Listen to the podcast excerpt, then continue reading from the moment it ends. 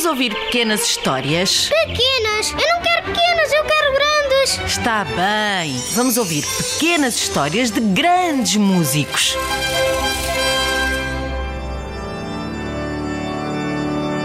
Era uma vez um homem. Um músico chamado Johann Sebastian Bach. Bach nasceu numa pequena cidade da atual Alemanha há mais de 300 anos, numa extraordinária família de músicos. Bem contados são nada mais, nada menos do que 80 músicos numa só família. Instrumentistas, Mestre de capela, professores compositores e muitos organistas. O órgão de igreja era na época um instrumento muito apreciado. Era uma verdadeira dinastia de músicos, aquela família. Fizeram música durante mais de 250 anos. O pai de Johann Sebastian Bach chamava-se Johann Ambrosius Bach. Teve filhos e netos com o nome Johann.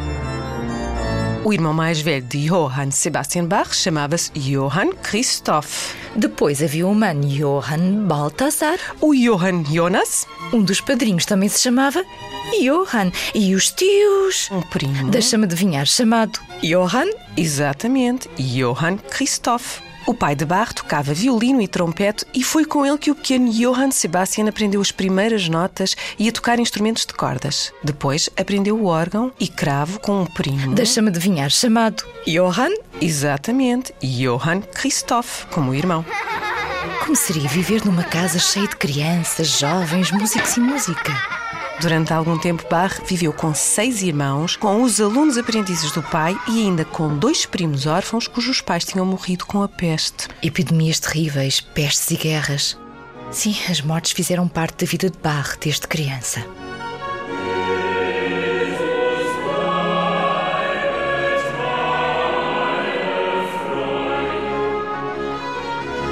Ah, mas também havia alegres encontros, festas e reuniões.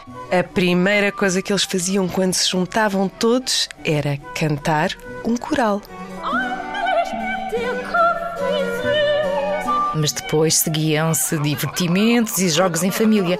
Cantavam canções populares. Canções cómicas. E outras assim um bocadinho mais atrevidas. Olha esta, por exemplo, escreveu Barro já bem crescido. E é sobre o seu gosto por café. Bach tinha muito sentido de humor, adorava comer muito e bem e terminar a refeição com um bom café. A peça até foi estreada numa cafetaria e o título é Fica quieto, para de papaguear. Vamos então acompanhar Barre, tomar um café e deixemos para outros episódios mais histórias da sua infância.